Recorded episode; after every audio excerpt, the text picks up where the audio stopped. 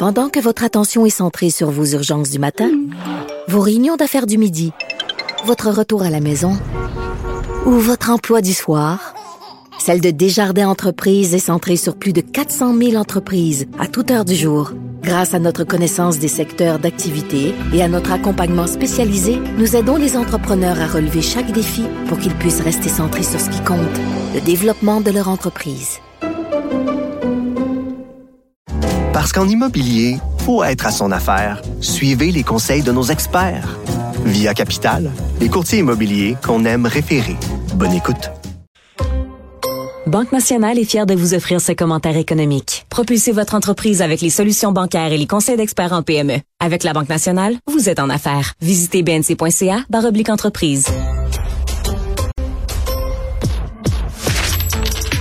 Économie, finance, affaires, entrepreneuriat. Francis Gosselin. Salut Francis. Salut Mario. Alors, est-ce qu'on parle ce matin de bons chiffres sur l'emploi ou de mauvais chiffres sur la pénurie de main-d'œuvre? Ouais, c'est ben, ça. C'est toujours euh, euh, chaque chose et son contraire. Mais donc, les chiffres de l'emploi canadien sont sortis aujourd'hui. Les nouvelles dans tout, tout régime économique euh, depuis les 50 dernières années, Mario, on aurait dit que de bonnes nouvelles. Mais en fait, ce qu'on apprend, c'est que l'économie canadienne a à nouveau créé de nouveaux emplois, le Québec également. Et donc, on se retrouve au Québec, là, comme, comme je le disais, à, un peu à battre des records, c'est-à-dire on est à 3,9 de taux de chômage. Donc, le chômage sous les 4 Je me souviens de mes cours d'économie, j'avais un prof qui mettait le plein emploi, il disait c'est 4% le plein emploi, tu sais. Puis, moi, dans ma tête, là, tu à l'époque, le chômage devait être à 11% quand j'étais à l'université, tu sais, ça s'atteint pas. C'est comme, c'est une donnée théorique, sais, mais là, on est à 3,9 au Québec, Exactement. Puis donc, comme je dis, c'est une bonne nouvelle. Les gens travaillent, les, usines euh, roulent, les, marchés sont, sont pleins. Mais, mais en même temps, l'enjeu, Mario, évidemment, c'est qu'à moyen terme, quand on est dans une situation de plein emploi, ça limite la croissance des entreprises parce qu'on n'est pas capable de trouver. Puis tu sais, c'est le, le spécifique de la pénurie de main d'œuvre qu'on vit actuellement. On peut pas trouver le personnel pour augmenter la production, pour soutenir la croissance. Et donc, ça pourrait éventuellement mener à une crise effectivement de croissance pour l'économie québécoise. Le fait qu'on n'ait pas assez de gens dans nos entreprises euh, pour les faire tourner. Et donc, le Québec, à nouveau, crée des emplois. Euh, donc, dans, dans, le, euh, dans le mois de janvier, on parle d'à peu près 20 000 emplois pour les hommes, 20 000 pour les femmes, un peu moins là, pour les jeunes, mais encore une augmentation aussi pour les jeunes. et donc, encore une fois, ça, ça augure plutôt bien. La région de Montréal, qui est quand même aussi dans une bonne position avec une augmentation aussi du nombre d'emplois. donc, donc c'est ça. Puis donc, le Québec est fait un peu cavalier, pas cavalier seul, mais est en avant de la parade en tout cas par rapport aux autres provinces canadiennes. Donc, euh, encore une fois, une bonne nouvelle pour les gens qui travaillent et tout ça, mais euh, un peu inquiétant quand même. Puis dans notre lutte à l'inflation, Mario, comme tu sais, c'est pas des bonnes nouvelles. L'économie canadienne, c'est pas des bonnes nouvelles, mais c'est c'est paradoxal. Tu sais, on devrait se réjouir que les gens travaillent, mais en même temps, ça indique. Non, mais plein emploi, ça veut dire croissance des salaires accélérée, puis c'est ça met une pression sur l'inflation. C'est aussi, aussi simple que ça. Hey, euh, la ville de Brossard t'a étonné, peut-être même redéçu, mais elle ne t'a pas fait perdre ton latin. Non, je te euh, comment, c'est le c'est le, c'est ce que ce que disent les médecins d'abord ne pas nuire hein, primum non nocere là tu sais donc et donc pour moi c'est un peu ça le, le, le, titre de cette nouvelle là c'est qu'à quelque part C'est primum non nocere ouais c'est ça. D'abord ne pas nuire. c'est ça. D'abord c'est ça d'abord ne pas nuire.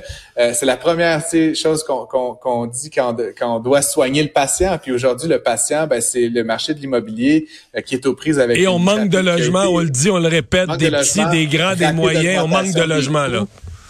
Et comme je l'ai dit souvent ces dernières années, Mario, euh, la ville de Montréal a mis en place une politique un peu étrange qui étrangle la construction qu'on appelle la politique du 20-20-20, qui finalement dicte 60 des, des, logements neufs.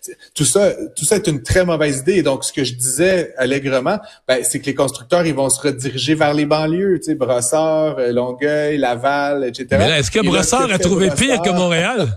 a trouvé une ben, façon de battre Montréal? Encore une fois, et c'est là où, comme je l'ai dit, surtout d'abord ne pas nuire, ben, la ville de Brossard, dans sa recherche d'une diversification des revenus, que font-ils? Ben, ils imposent une nouvelle taxe de 3500 dollars par logement neuf qui va être construit. Le, la loi, le, projet de règlement va être voté là, dans quelques semaines. Et donc, encore une fois, ce que ça fait, c'est que ça va faire augmenter de manière totalement artificielle et de manière totalement inutile, Mario, euh, le, la, le, le, coût, en fait, l'accès au logement. Et donc, ce qu'ils disent, c'est que les logements sociaux, les logements abordables, ben, ils pourraient être privés de ça. Mais encore une fois, l'enjeu que ne semblent pas comprendre les élus municipaux, c'est qu'il y a une loi de l'offre et de la demande. C'est pas si compliqué que ça. Et la solution à la crise du logement, c'est de mettre des logements en marché. Et donc, chaque fois que tu crées des politiques qui favorisent tel type de logement l'abordable, puis tu donnes des breaks de taxes, ben finalement, ce que tu fais, c'est que tu crées une bulle artificielle dans les logements qui ne sont pas abordables et sociaux. Et donc, tu fais que tu fais en sorte que tout le monde paye plus. Et donc, tu renforces, tu accélères cette crise du logement. Et donc, je, c'est incompréhensible pour moi, Mario. Euh, je ne sais pas qui conseille ces gens-là, euh, mais qu'on mette euh, des nouvelles taxes sur le logement neuf, là, je veux dire, alors que les taxes municipales ont augmenté en moyenne dans la région de Montréal de, je sais pas, 6 ou 7% l'année passée.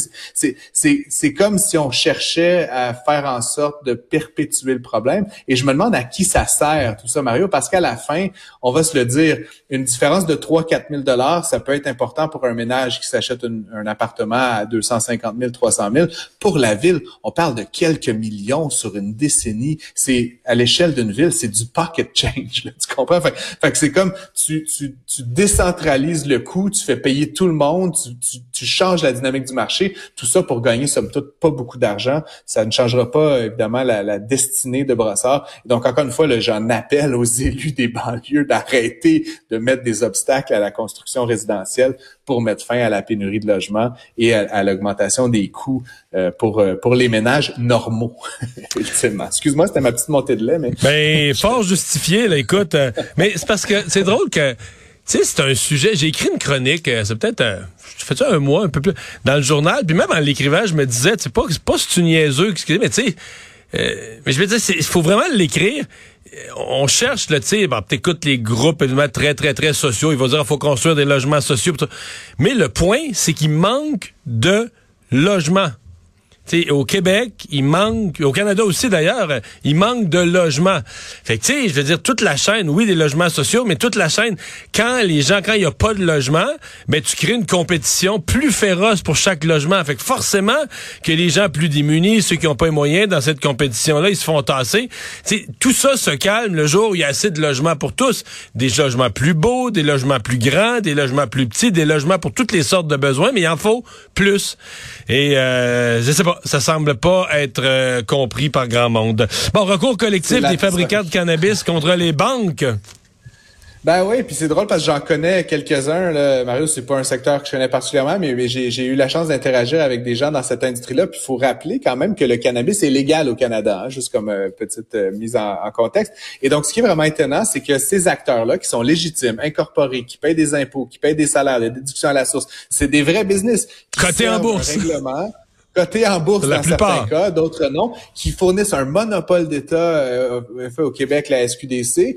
Euh, ce qui est vraiment étonnant, Mario, puis je sais pour l'avoir entendu de, de, vrais acteurs sur le terrain, ne sont pas capables de se faire financer par les institutions financières parce que c'est perçu comme étant à la limite immoral ou je ne sais trop quoi. Donc, il y a comme une espèce d'opprobre qui est lié, comme si on finançait des activités illicites. Et donc, euh, l'industrie qui s'est regroupée euh, autour d'un de, un cas et, d'une firme d'avocats a décidé d'intenter donc une poursuite contre les institutions financières. C'est un recours collectif euh, qui va euh, être euh, d'abord défendu en, en, ce qui, ce qui m'étonne, c'est que les institutions financières se tiennent parce que en toi et moi, s'il y en a une tu sais, à un moment donné, s'il y en a une qui disait, ben moi, je fais affaire avec eux, elle aurait quasiment, elle aurait un paquet de clients le jour 1. Ouais.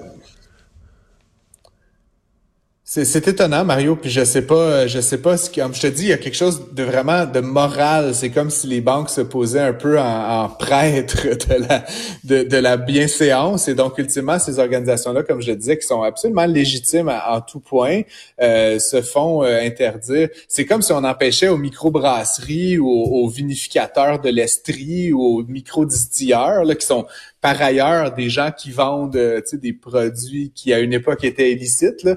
Euh, c'est comme si on leur interdisait de se financer. T'imagines ce que je veux dire Je pense que les gens sortiraient dans la rue, Mario, hmm. si c'était le cas. Et donc c'est c'est pas vraiment connu parce que c'est une industrie relativement nouvelle. Mais encore une fois, c'est euh, ces acteurs-là Mais c'est une industrie qui va pas très bien là quand même. C'est-à-dire que tu sais les, les, espoirs au départ, tu sais tout était parti sur une ballonne, les actions, tout ce qui était cannabis, c'était tout dans le plafond. Euh, on pensait là, tu sais que sky is the limit, là, pour prendre l'expression. Et là, il y en a plusieurs qui ont fait faillite sur le bord de la faillite. Il y en a qui se sont regroupés un peu. Tu me dire c'est probablement euh, normal dans une industrie jeune et naissante encore, mais on a l'impression que c'est une industrie là, ces semaines-ci, ce qu'on entend, c'est juste des mises à pied dans ce domaine-là. Euh, on a l'impression que c'est pas aussi fort, c'est pas le Klondike espéré, là. Non, ben je pense qu'il y a deux choses là-dedans, Mario. La première chose, c'est que tu dis c'est une industrie relativement jeune. Puis ce qui s'est passé, c'est qu'il y a un surinvestissement capacité dans l'idée que si j'étais le premier, le plus gros, le plus fort, j'allais pouvoir bouffer mes compétiteurs puis euh, acquérir des parts de marché significatives. Et donc, beaucoup trop d'acteurs ont investi dans beaucoup trop de capacités à produire du cannabis légal. Et ça fait qu'aujourd'hui, il y a juste pas tant de cannabis qui se vend au Canada dans une année. Donc, on a une, situation de surcapacité. Euh, L'autre élément, euh, un peu en lien avec notre sujet, Mario, c'est que bien sûr qu'il y a des risques. Mais je veux dire, il y a plein d'industries qui sont risquées et ça n'empêche pas les, les institutions financières de les financer. Il faut juste mettre des taux d'intérêt plus élevés, euh, prendre des garanties, etc. Je veux dire, en soi, ça, je le comprends je sais pas, les trottinettes électriques ou je ne sais trop quoi, tu sais, les micro-brasseries, là, c'est pas non plus le Klondike, il y a personne qui grandit à 800% là-dedans. Il y en a qui meurent, il y en a qui naissent. Encore une fois, la question, c'est est-ce qu'ils peuvent aller à une banque et obtenir un prêt, quel que soit le, le, le, taux? Actuellement, c'est hyper difficile pour les acteurs de cette industrie-là et donc ils réclament, je pense de manière très légitime, que cette discrimination, là, puis là, je cite euh, la poursuite, euh, cette discrimination-là soit arrêtée puis qu'ils puissent encore une fois négocier de bonne foi avec leur, leur banquier. Francis, merci beaucoup. Bonne fin de semaine. Fin de semaine.